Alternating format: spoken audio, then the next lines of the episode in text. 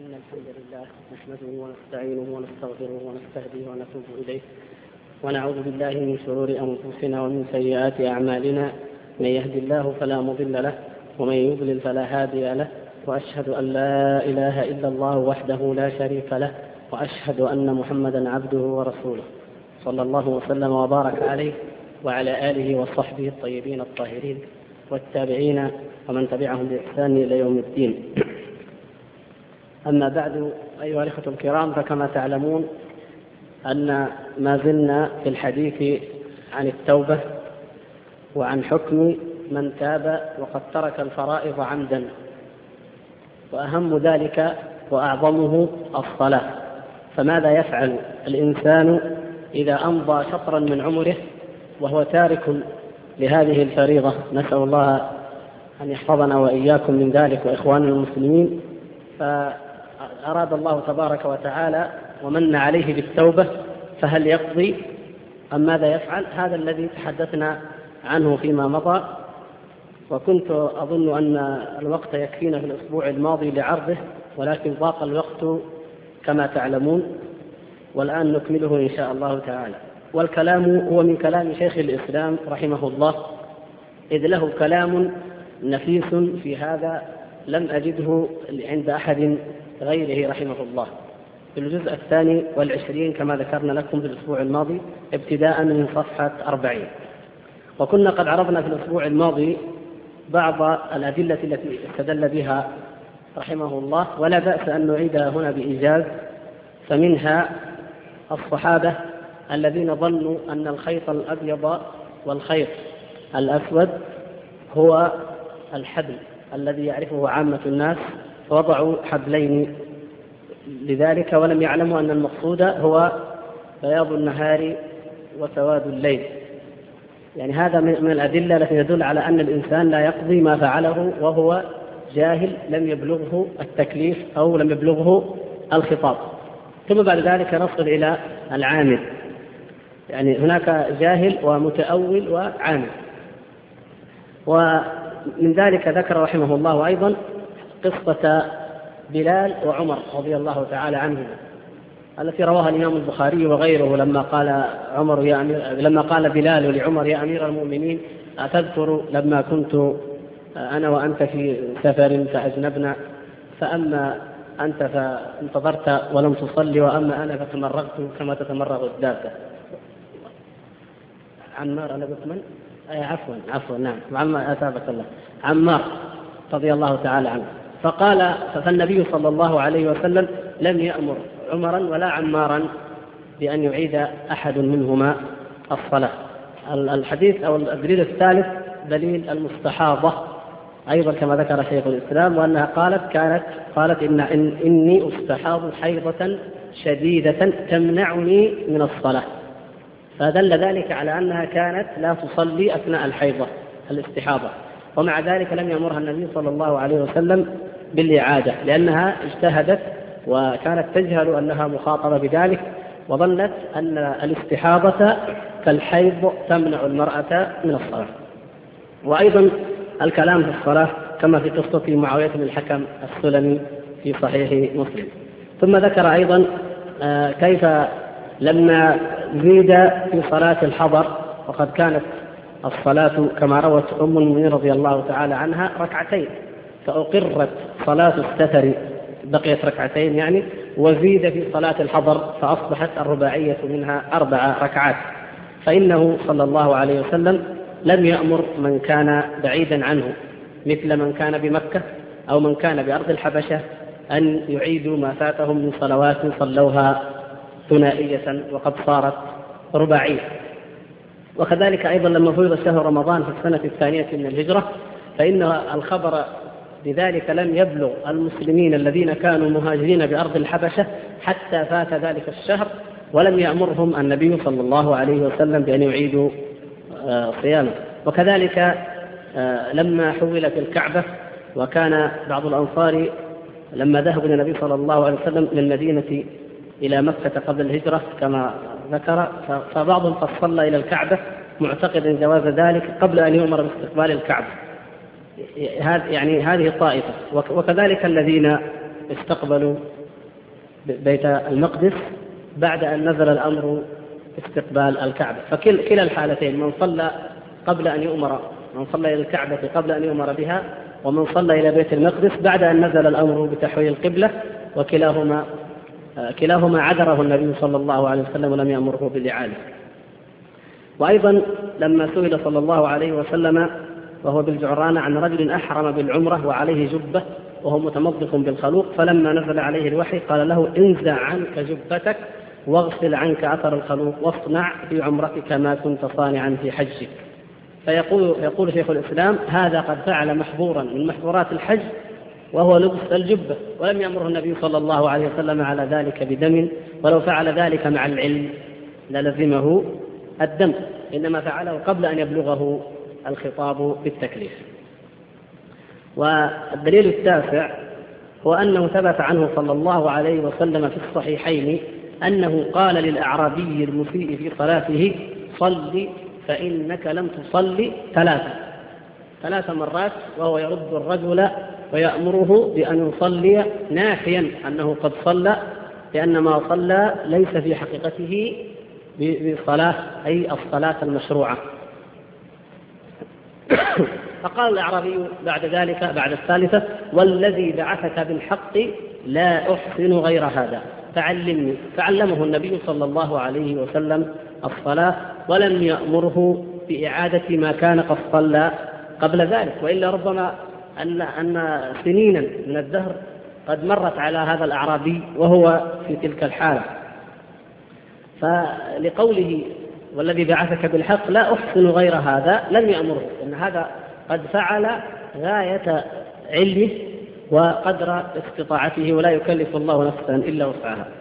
قال شيخ الإسلام رحمه الله وإنما أمره أن يعيد تلك الصلاة التي هي الفرض الذي كان بين يدي رسول الله صلى الله عليه وسلم بعينه لأن وقتها باق فهو مخاطب بها. هذه الصلاة بعينها قد نزل الخطاب أو بلغه الخطاب فمن بلغه الخطاب وجب عليه الامتثال. فالنبي صلى الله عليه وسلم أمره بتلك لأنها كانت ما تزال في وقتها فهو مخاطب بها. لكن ابتداء من الصلاة التي قبلها وانتهاء بما بأول صلاة صلاها لم يأمره النبي صلى الله عليه وسلم بإعادة شيء من ذلك. فلذلك يقول ما دام أن الوقت باق وتلك الصلاة التي صلاها لا تبرأ بها الذمة فلا تزال في ذمته ولو لم يبق من الوقت إلا بمقدار ما يؤديها أو ركعة منها قال ومعلوم أنه لو بلغ صبي أو أسلم كافر أو طهرت حائض أو أفاق مجنون والوقت باق لزمتهم الصلاة ولكن تكون ماذا؟ أداء ولا قضاء؟ أداء أحسنتم تكون أداء هؤلاء الذين أراد شيخ الإسلام أن نتخذهم آه، نموذجا ونقيس عليهم الذي لم يبلغه خطاب التكليف. فالصبي قبل البلوغ لا تجب عليه الصلاة وإن كان كما تعلمون يندب إليها ويحض ويحث عليها ويعلم إياها لكن الوجوب المتعين إنما يكون بعد البلوغ. فلو بلغ الصبي في تلك اللحظة في وقت فريضة من الفرائض أو أسلم كافر في وقت فريضة من الفرائض أيضا أو كانت امرأة حائضا فطهرت في وقت إحدى الفرائض أو كان رجل مجنونا فأفاق ومن الله تبارك وتعالى عليه بالعافية في وقت فريضة من الفرائض وما يزال من الوقت متسع لأدائها فإن هؤلاء يصلونها أداء لا قضاء. هذا كما مر معنا في حديث من؟ حديث النائم؟ أيوة من نام عن صلاة أو نسيها. قال فإنه وقتها. فليصليها إذا ذكرها. فإنه وقتها. فكذلك هذا. وقتها بالنسبة له هو متى ما ظهرت عليه علامة البلوغ أو أسلم إن كان كافرا أو طهرت إن كانت حائضا أو أفاق إن كان مجنونا. قال وإذا كان بعد خروج الوقت فلا إثم عليهم. إذا كان الوقت بعد خروج وقت فريضة فلا إثم عليهم ولا وليس في ذمتهم أن يؤدوا تلك الفريضة التي ذهب وقتها والتكليف لم يجب عليهم بعد. قال فهذا المسيء الجاهل إذا علم بوجوب الطمأنينة في أثناء الوقت وجبت عليه الطمأنينة حينئذ ولم تجب عليه قبل ذلك. فالرجل المسيء صلاته وما أكثرهم يا إخوان لو أننا حقيقة لو أن كل منا تعهد بأن يقوم في مسجده أو عمله أو مدرسته بتعليم من يستطيع كيفية صلاة النبي صلى الله عليه وسلم لوجدتم العجب العجاب الملايين اليوم من المسلمين يصلون صلاة قد تكون صلاة المسيء صلاته في عهد النبي صلى الله عليه وسلم أكثر طمأنينة أو أفضل منها والله المستعان. فلو جربنا وجدنا كثيرا جدا من هؤلاء. إذا ما الذي نفعله معهم؟ يعني ما الحكم في شأن هؤلاء؟ نقول نعلمهم الطمأنينة في الأركان كلها وتجب عليهم هذه الطمأنينة وهي ركن من أركان الصلاة لكن هذه الركنية متى تكون في حقهم؟ منذ أن نعلمهم. ولا نأمرهم بأن يعيدوا ما قبل ذلك. فيقول فلهذا أمره بالطمأنينة في صلاة تلك الوقت دون ما قبلها التي قد صلاها ولم يطمئن فيها. وإلا لكان في ذلك كما لا يخفى من الحرج والمشقة ما الله تعالى به عليم ولكن من لطف الله تبارك وتعالى أنه ما ما جعل علينا في الدين من حرج وأنه بعث محمد صلى الله عليه وسلم بالحنيفية السمحة ولله الحمد. قال وكذلك أمره صلى الله عليه وسلم لمن صلى خلف الصف أن يعيد. كيف يعني؟ صلى خلف الصف إيش؟ منفردا. أيوه منفردا. ولمن ترك لمعة من قدمه أن يعيد إيش؟ الوضوء. يعيد الوضوء لأن الصلاة تترتب على الوضوء. وقوله أولا للمسيء صلاة صل فإنك لم تصل. تبين أن ما فعله لم يكن صلاة ولكن لم يكن ولكن لم يعرف أنه كان جاهلا بوجوب الطمأنينة. فلهذا أمره بالإعادة ابتداء ثم علمه إياها لما قال والذي بعثك بالحق لا أحسن غير هذا. قال فهذه نصوصه صلى الله عليه وسلم في محظورات الصلاة والصيام والحج مع الجهل في من ترك واجباتها مع الجهل. وأما أمره لمن صلى خلف الصف أن يعيد فذلك أنه لم يأتي بالواجب مع بقاء إيش؟ الوقت أحسنتم أما ذاك فهو لم يأتي بالواجب مع بقاء الوقت فثبت الوجوب في حقه حين أمره النبي صلى الله عليه وسلم لبقاء وقت الوجوب لم يأمره بذلك مع مضي الوقت وأما أمره لمن ترك لمعة في رجله لم يصبها الماء بالإعادة لماذا أمره بالإعادة؟ فلأنه كان ناسيا فلم يفعل الواجب. فكان كمن نسي الصلاة وكان الوقت أيضا باقيا. قال لاحظوا الفقه رحمه الله. قال فإنها قضية معينة بشخص لا يمكن أن يكون في الوقت وبعده. أعني أنه رأى في رجل رجل اللمعة لم يصبها الماء فأمره أن يعيد الوضوء والصلاة. رواه أبو داود وقال أحمد بن حنبل حديث جيد. يعني يقول هذا الرجل الذي بقي من في رجله مثل الدرهم هذا الرجل يعرف أن الوضوء واجب وأنه شرط لا بد منه للصلاة فهو يعلم ذلك ويعلم أن الوضوء لا بد أن يكون إيش؟ سابغا. فتوضأ ونسي ذلك المقدار فلما رآه النبي صلى الله عليه وسلم أمره أن يعيد الوضوء. وأن يصلي بوضوء كامل إذا الفرق أن, هذا الرجل كان الوقت باقيا وأن هذه قضية شخصية تتعلق بهذا الرجل. يعني لا نأخذ منها قاعدة كما أخذ بعض الفقهاء وقد أشرنا إلى ذلك في الدرس الماضي. فأن فيقولون كل من ترك واجبا فإنه يعيد عليه أن يقضيه يقول لك لا هذا غير حال الذي لم يبلغه الخطاب.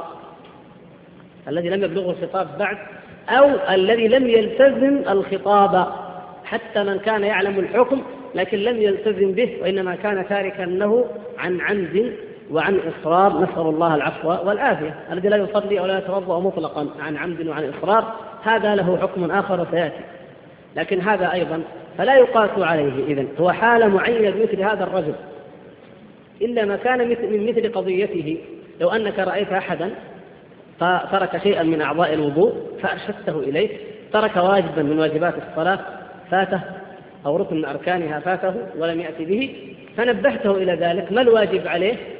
أن يأتي به وأن يستدرك ما فاته. هذه قضية واضحة لكن لا يقاس عليها الذي لم يبلغه شيء من قبل فما يزال خلي الذهن خالي الذهن جاهلا بخطاب التكليف.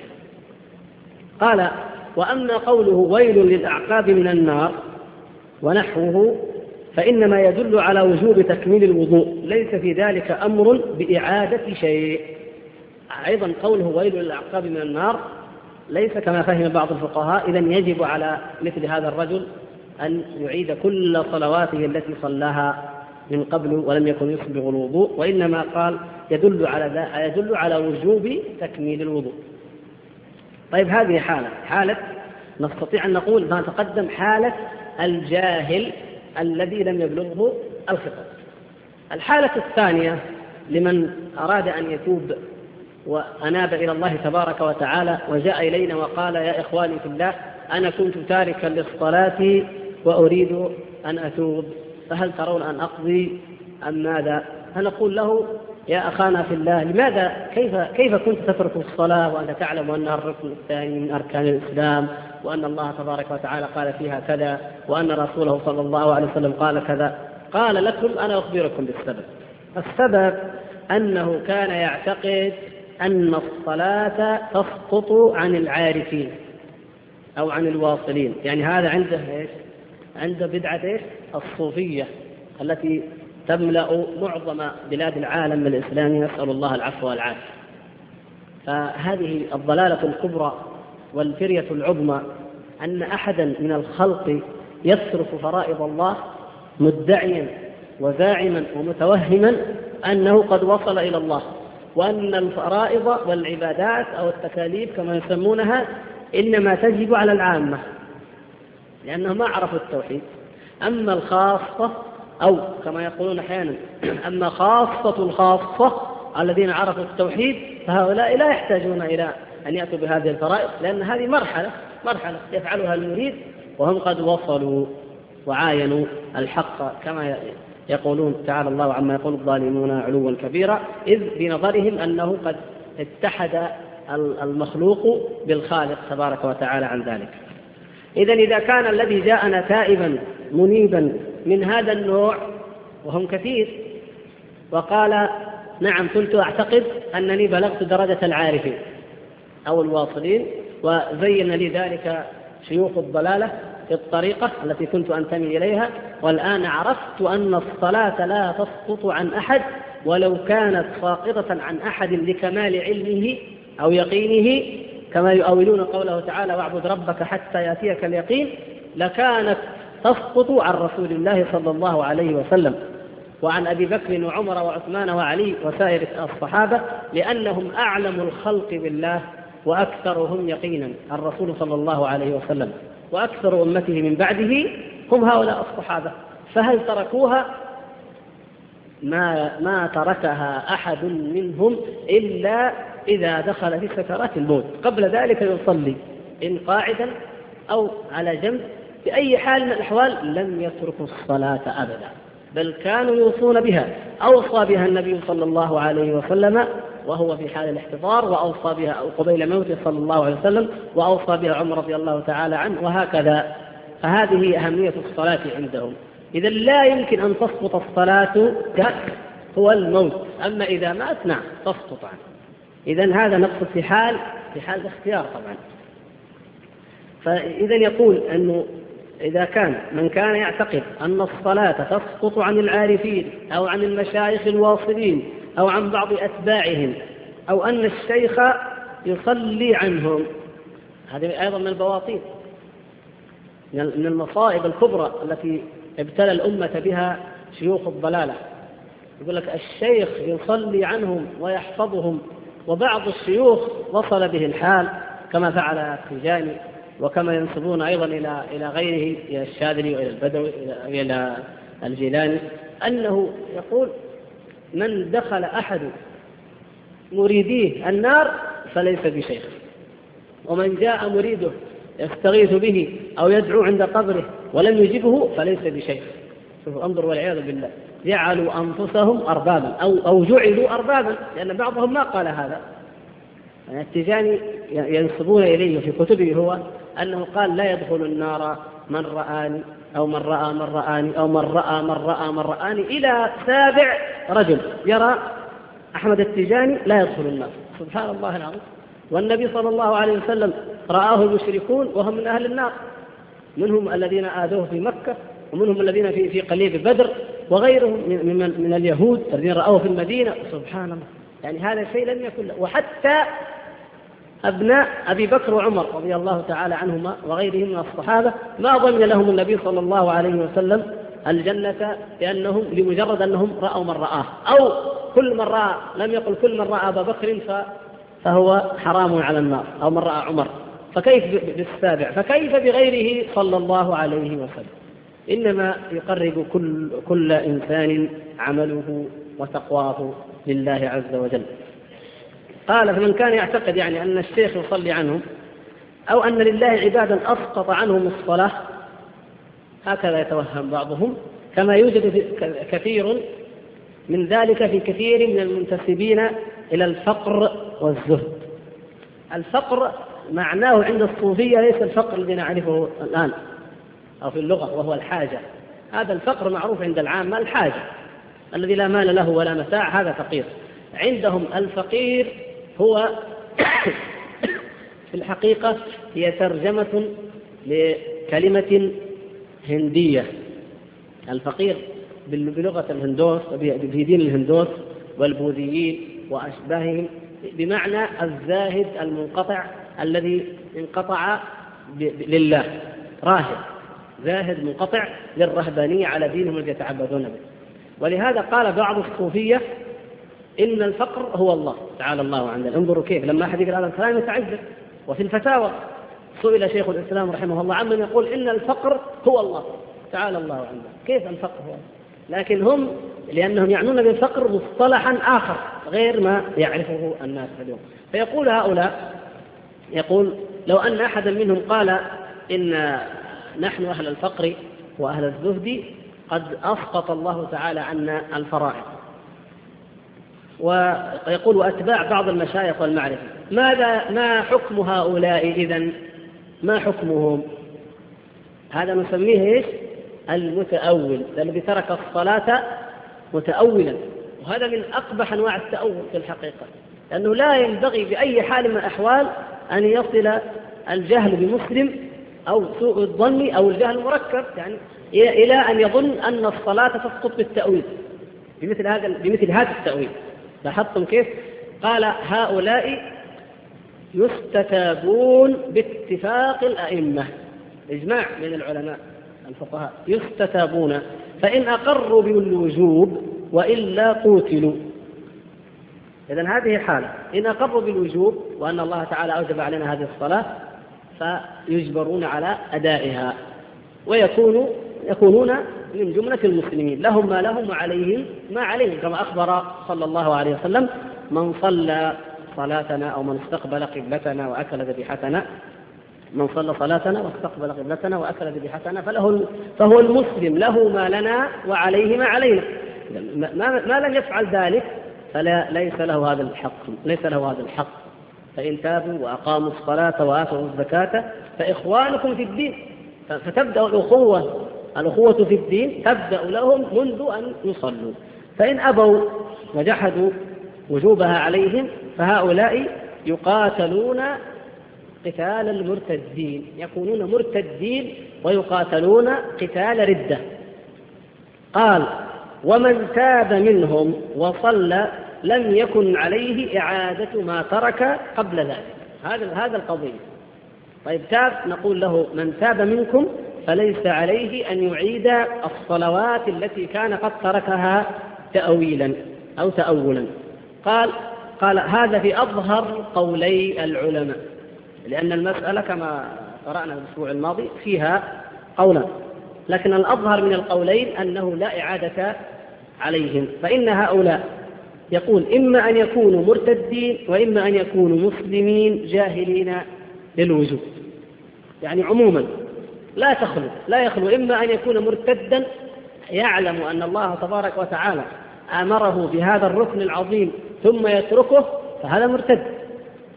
وإما أن يكون جاهلا بالوجوب كما في أتباعه.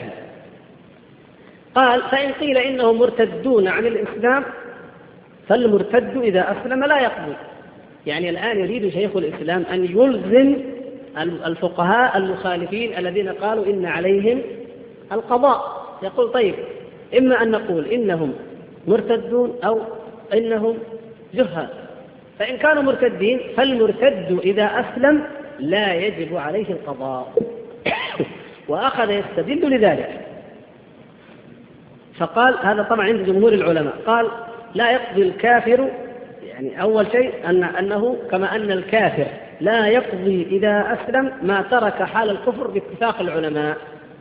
العلماء متفقون على أن الكافر لو جاءنا رجل اليوم من أمريكا من الهند من أي بلد كان عابدا للنار أو عابدا للصليب أو يهوديا أو من كائن من كان دينه وآمن بالله تبارك وتعالى فإننا نقول قد تبت من الكفر وعليك الصلاة ونعلمه أحكامها ويبتدئ عليه الوجوب من متى؟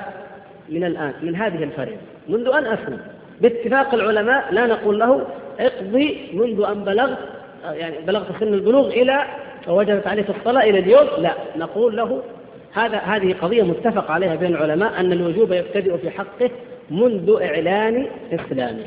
فتبعا لذلك قال جمهور العلماء كذلك المرتد.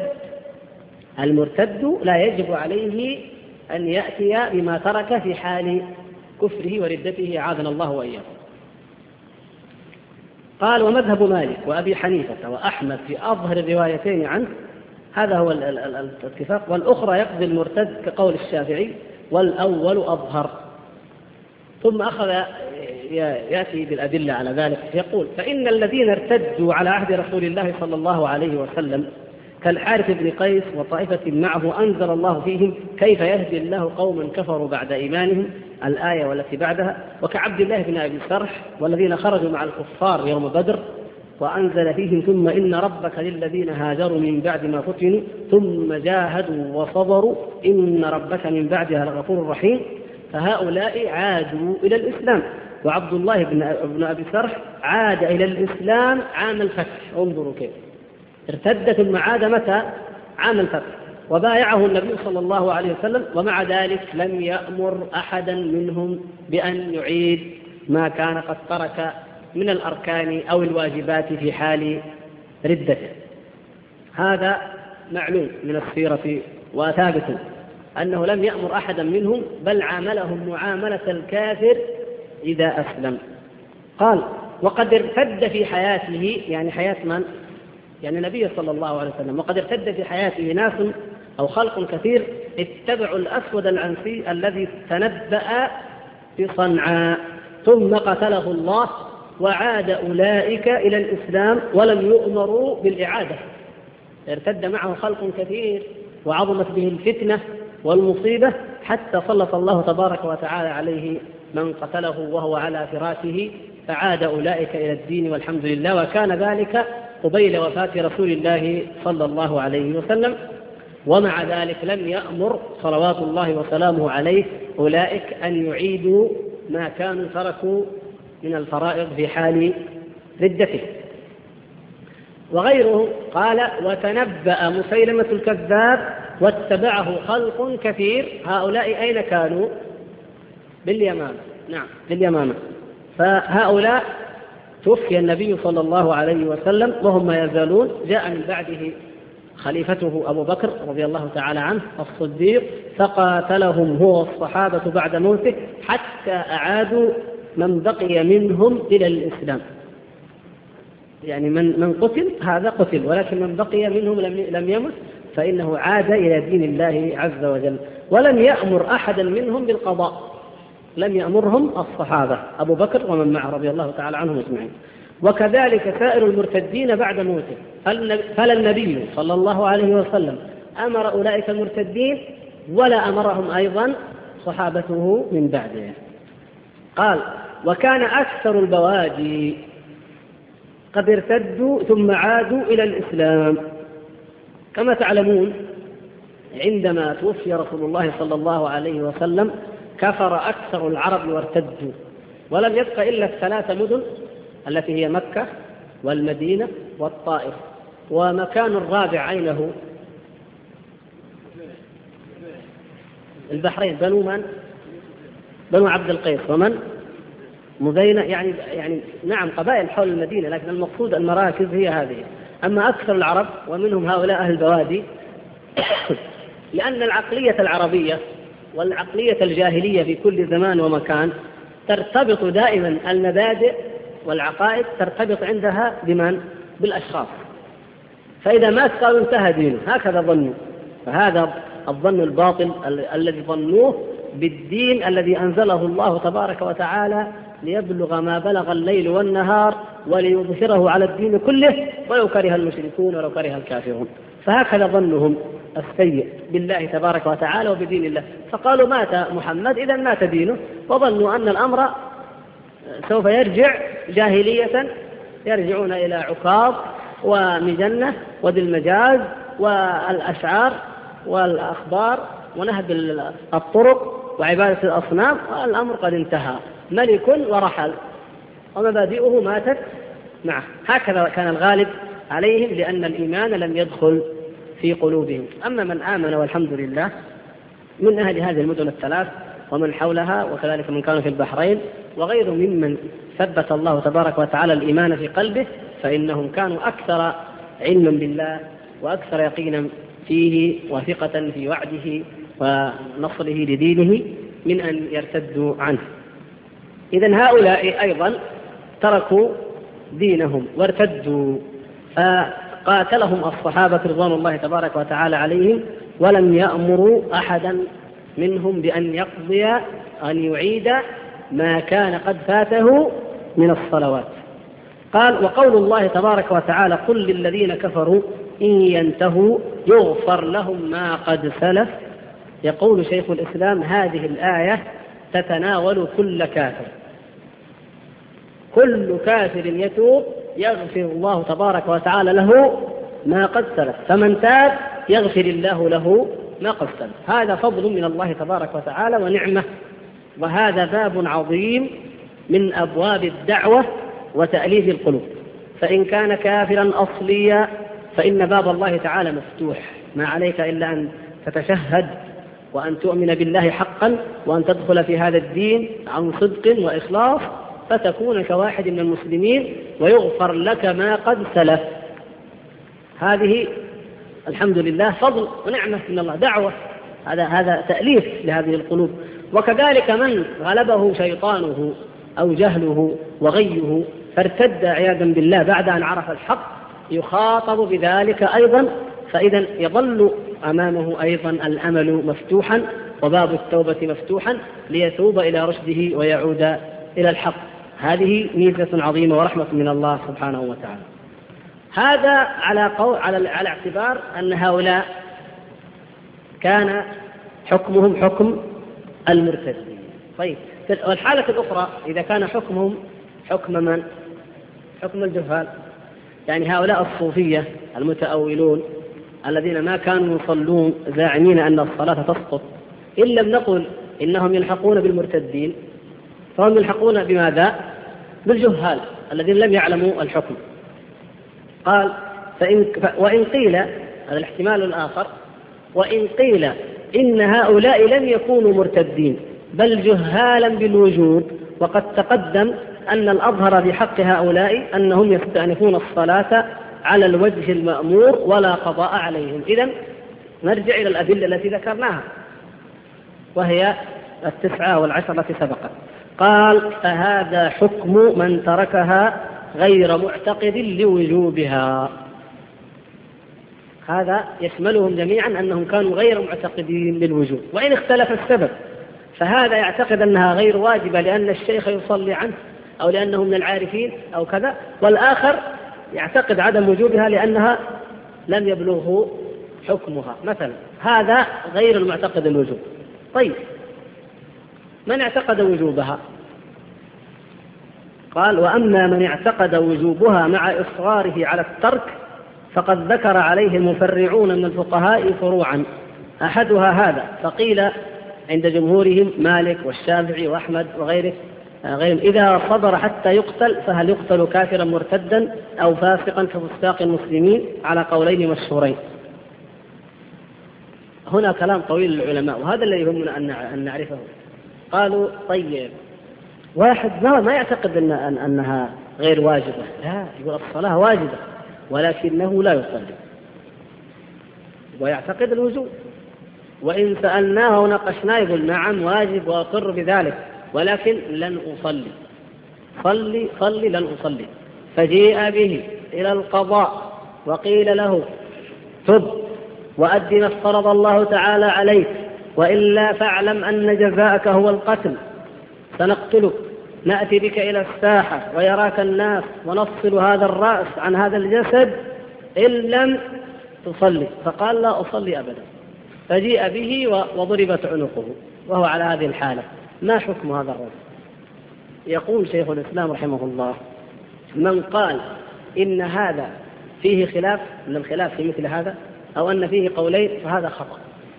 هذا خطأ ولا ينبغي أن يقال بل قال هذه فروع فاسدة لأن الصحابة رضي الله تعالى عنهم لم ينقل عنهم شيء من هذه الفروع وهم أكمل الناس فقها وعلما. يقول فإن كان مقرا بالصلاة في الباطن يعني بداهة هكذا من كان مقرا في باطنه بأن الله تعالى هو إلهي ومعبودي وربي وخالقي وأنه قد أمرني بهذه الفرائض وأنه يجب علي أن أؤديها ويعتقد ذلك يستحيل ويمتنع أن يصر على تركها حتى يقتل. سبحان الله. هل هل يفعل ذلك أحد؟ وإن, وإن كان يقول لا أنا أقر بها أبدا لا يمكن ذلك.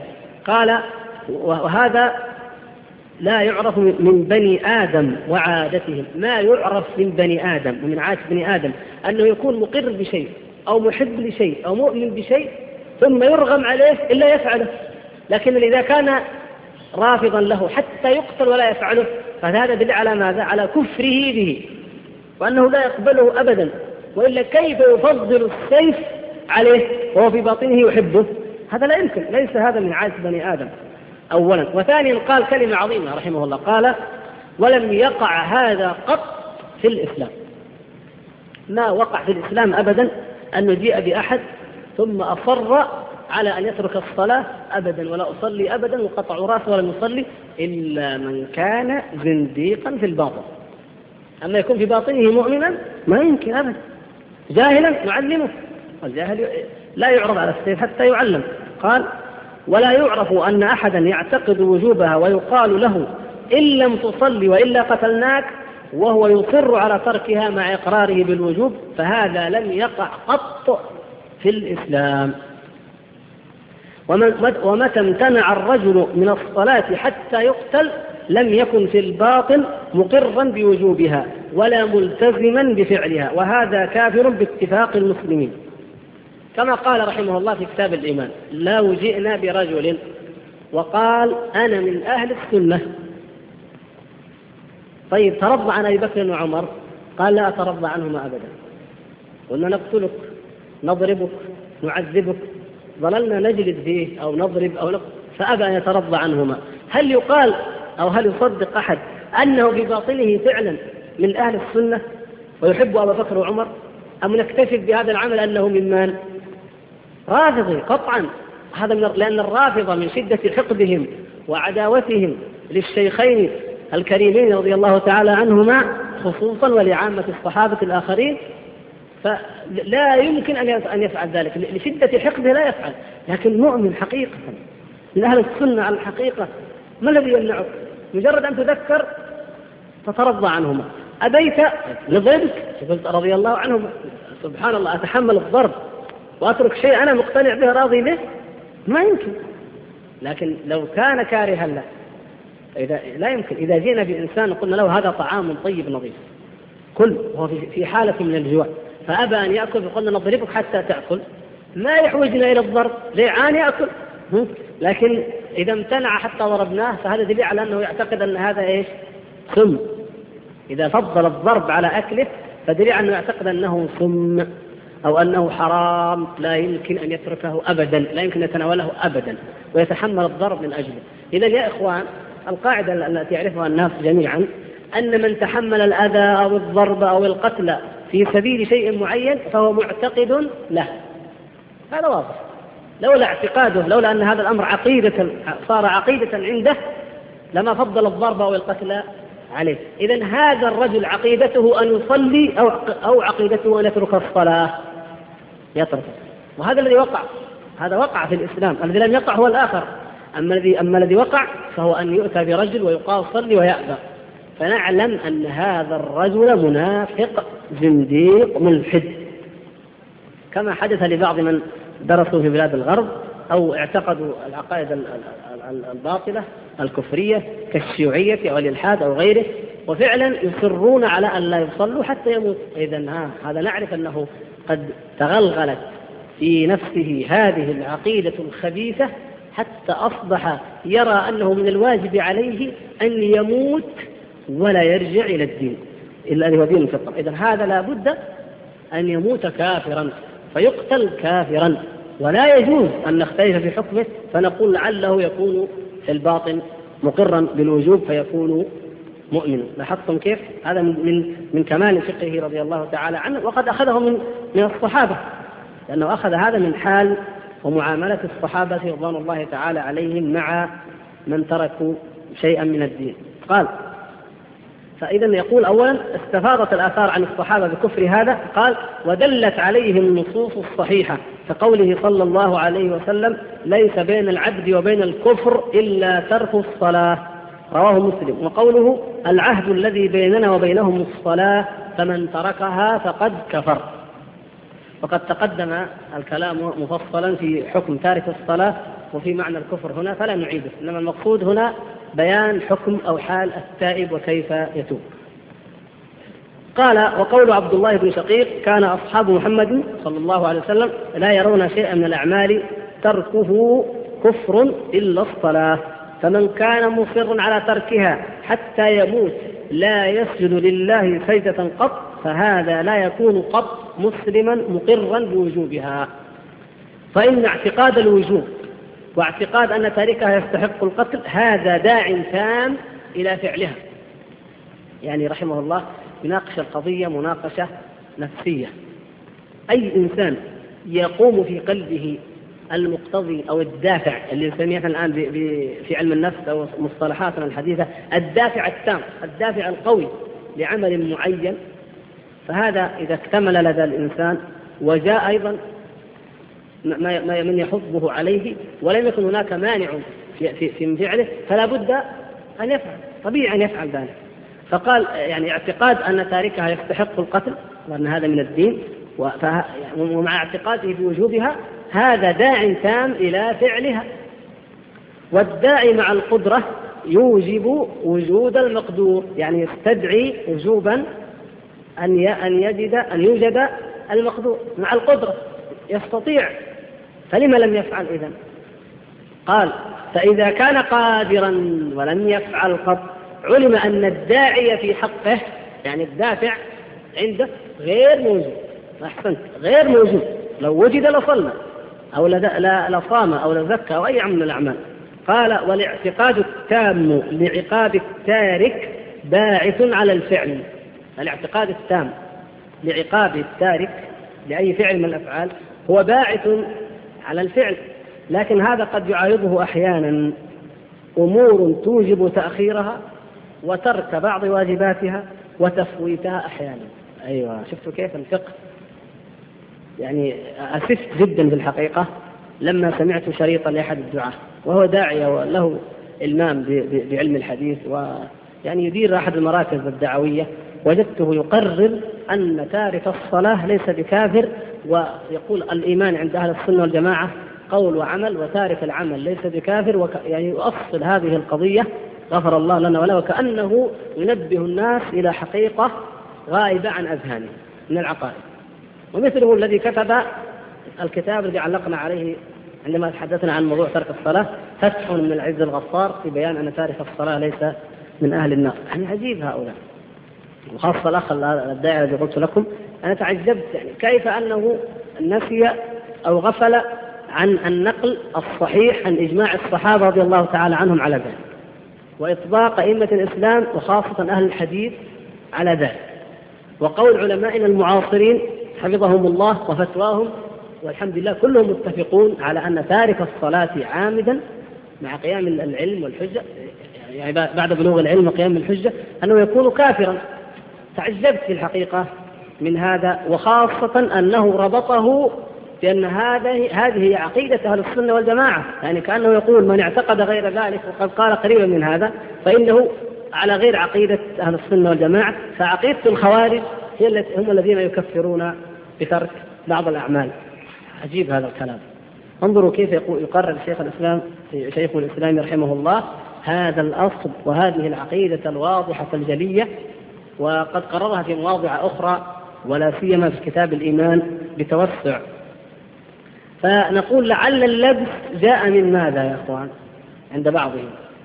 بعض الناس يصلي أحيانا ويفوت أحيانا ويؤخر. وهذا ما نسأل عنه كثيرا. تتصل بك امرأة وتقول زوجي أحيانا يصلي وأحيانا لا يصلي فهل أفارقه؟ قرأت تقول قرأت مثلا أو سمعت أن بعض بعض العلماء قال إن الرجل إذا كان تاركا للصلاة فإن زوجته تحرم عليه والعقد باطل والأبناء كأنهم أبناء زنا وما أشبه ذلك. فتقول إذا أنا ماذا أفعل؟ وهكذا. يقرؤون أيضا بعض الأدلة كما في في حديث عبادة الذي سنذكره بعد قليل.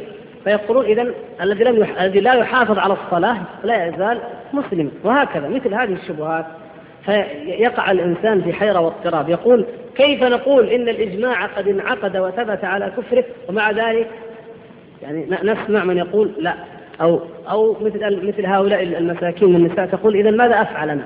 هل فعلا أتركه وفارقه؟ نقول من أين يأتي اللبس؟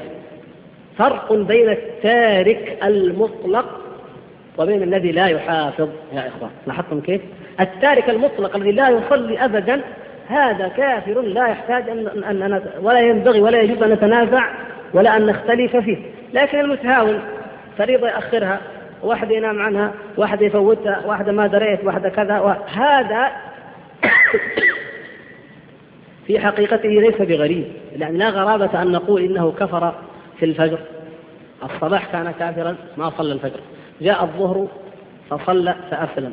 هذه طبيعة أو هذه حالة ذكرها الله تبارك وتعالى وكانت واقعة لكثير من الناس في عهد في زمن النبوة. وهم من؟ المنافقون. المنافقون. المنافقون يا إخوان درجات منهم المنافق المحض الذي لم يدخل لم يدخل الإيمان قلبه أبدا. هذا منافق منتهى منه ها؟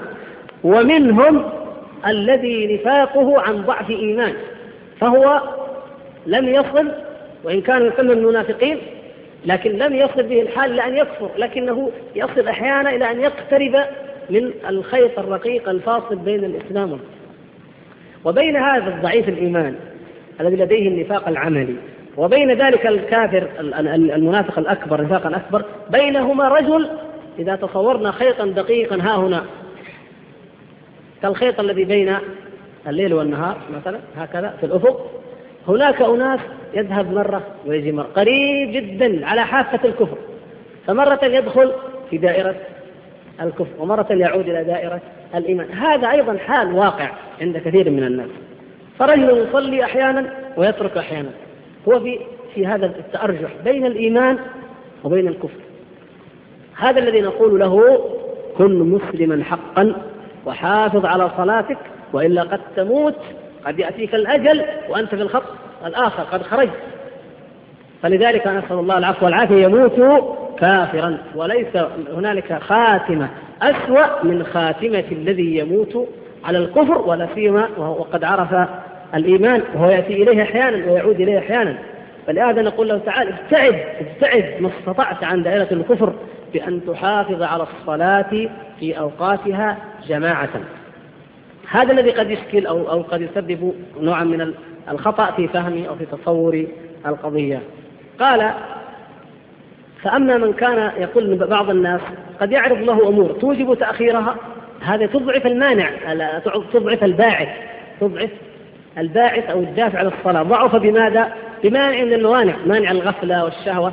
فإما أنه يؤخرها أو يترك بعض واجباتها أو يفوتها أحيانا. قال فأما من كان مصرا على تركها لا يصلي قط ويموت على هذا الإصرار والترك فهذا لا يكون مسلما. لكن أكثر الناس انظروا هذا في أيام شيخ الإسلام يعني القضية تقريبا واحدة. يقول لكن أكثر الناس يصلون تارة ويتركونها تارة فيشتبه الحكم ويختلط الأمر. ها؟ فهؤلاء ليسوا يحافظون عليها وهؤلاء تحت الوعيد هؤلاء هم الذين تحت الوعيد وهم يقول رحمه الله وهم الذين جاء فيهم الحديث الذي في السنن عن حديث يعني حديث عبادة عن النبي صلى الله عليه وسلم أنه قال خمس صلوات كتبهن الله على العباد في اليوم والليلة. من حافظ عليهن كان له عهد عند الله أن يدخله الجنة. ومن لم يحافظ عليهن لم يكن له عهد عند الله. إن شاء عذبه وإن شاء غفر له. فهم بعض الناس خطأ أن المحا... أن الذي لا يحافظ عليها هو من؟ هو الذي لا يصلي بالكلية. وهذا فهم خطأ. قال فالمحافظ عليها الذي يصليها في مواقيتها كما أمر الله تعالى. والذي ليس يؤخرها أحيانا عن وقتها أو يترك واجباتها. فهذا تحت مشيئة الله. وقد يكون لهذا نوافل يكمل بها فرائضه كما جاء في الحديث. إذا لاحظتم الوعيد هذا في حق من؟ في حق والحديث هذا في حق من؟ في حق المفرط المضيع المهمل الذي يترك بعض واجباتها أو يؤخرها أو يتكاسل عنها. أما من تركها واستدام ذلك ورضي به واستقرت به نفسه نسأل الله العفو والعافية فهذا لا يكون مؤمنا قط. فما دام أن هذا الحديث وأمثاله أن هذا الحديث وأمثاله من الأحاديث تحمل على هذا فلا خلاف والحمد لله. إذن ولا تعارض بين الأدلة في هذا الشأن. طبعا قد يعترض بعض الإخوان ومنهم الأخ ذكر أن كلام النووي وغيره آه، من الشافعية وأمثالهم. الكلام في هذا قد تقدم يا أخوان لكن نقول آه، الخلاف موجود وإنما نحن نريد أن نبين الإخوة حقيقة القول الراجح. والقول الراجح في هذه المسألة هو ما أجمع عليه الصحابة رضوان الله تعالى عليهم. وأما غيرهم فيقول شيخ الإسلام رحمه الله وقد قرر ذلك في الإيمان الأوسط بالذات بشكل أوضح إن هؤلاء الذين يرون أن, أن تارك الصلاة ليس بكافر دخلت عليهم شبهة المرجئة. وهذا الأخ الذي ذكرت لكم وتسمعون الشريط تجدون فعلا دخلت عليه شبهة المرجئة. فصل القول عن العمل. بينما لا يمكن أبدا عند أهل السنة والجماعة أن ينفصل القول عن العمل. فإذا وجد قول القلب التام المطلوب شرعا فإنه يستلزم عمل الجوارح بقدره. يعني من كان عمل قلبه قويا للغاية يقينا وإخلاصا وصدقا وانقيادا فلا بد أن يصلي صلاة خاشعة صادقة منقادة يظهر فيها هذا الإيمان القلبي ومن كان إيمانه أقل فإن صلاته تكون كذلك وبقية أعماله. لكن من لم يؤدي الصلاة مطلقا فهذا دليل على أنه لا إيمان لديه بالقلب مطلقا. فهذه هؤلاء دخلت عليهم شبهة الإرجاء كما قد عرضنا فيما مضى. ونرجو إن شاء الله تعالى أننا عندما نتعرض لموضوع الإيمان وهو موضوع قادم وباب واسع كبير من أبواب هذا الكتاب أن نسهب هنالك في بيان هذه الشبهة وما طرأ عند المسلمين من خلل في العقيدة بسببها. انتهى الوقت. طيب هذا يا إخوان حكم التائب الذي تاب وقد ترك الصلاة. فحكمه إذن أننا ننبهه ونذكره بأن عليك أن تصلي نذكره بالله وأنه لا يجوز لك أن تترك فريضة من فرائض الله فتكون كافرا ونقول لا يجب عليك أن تعيد أو أن تقضي ما فاتك من الصلوات.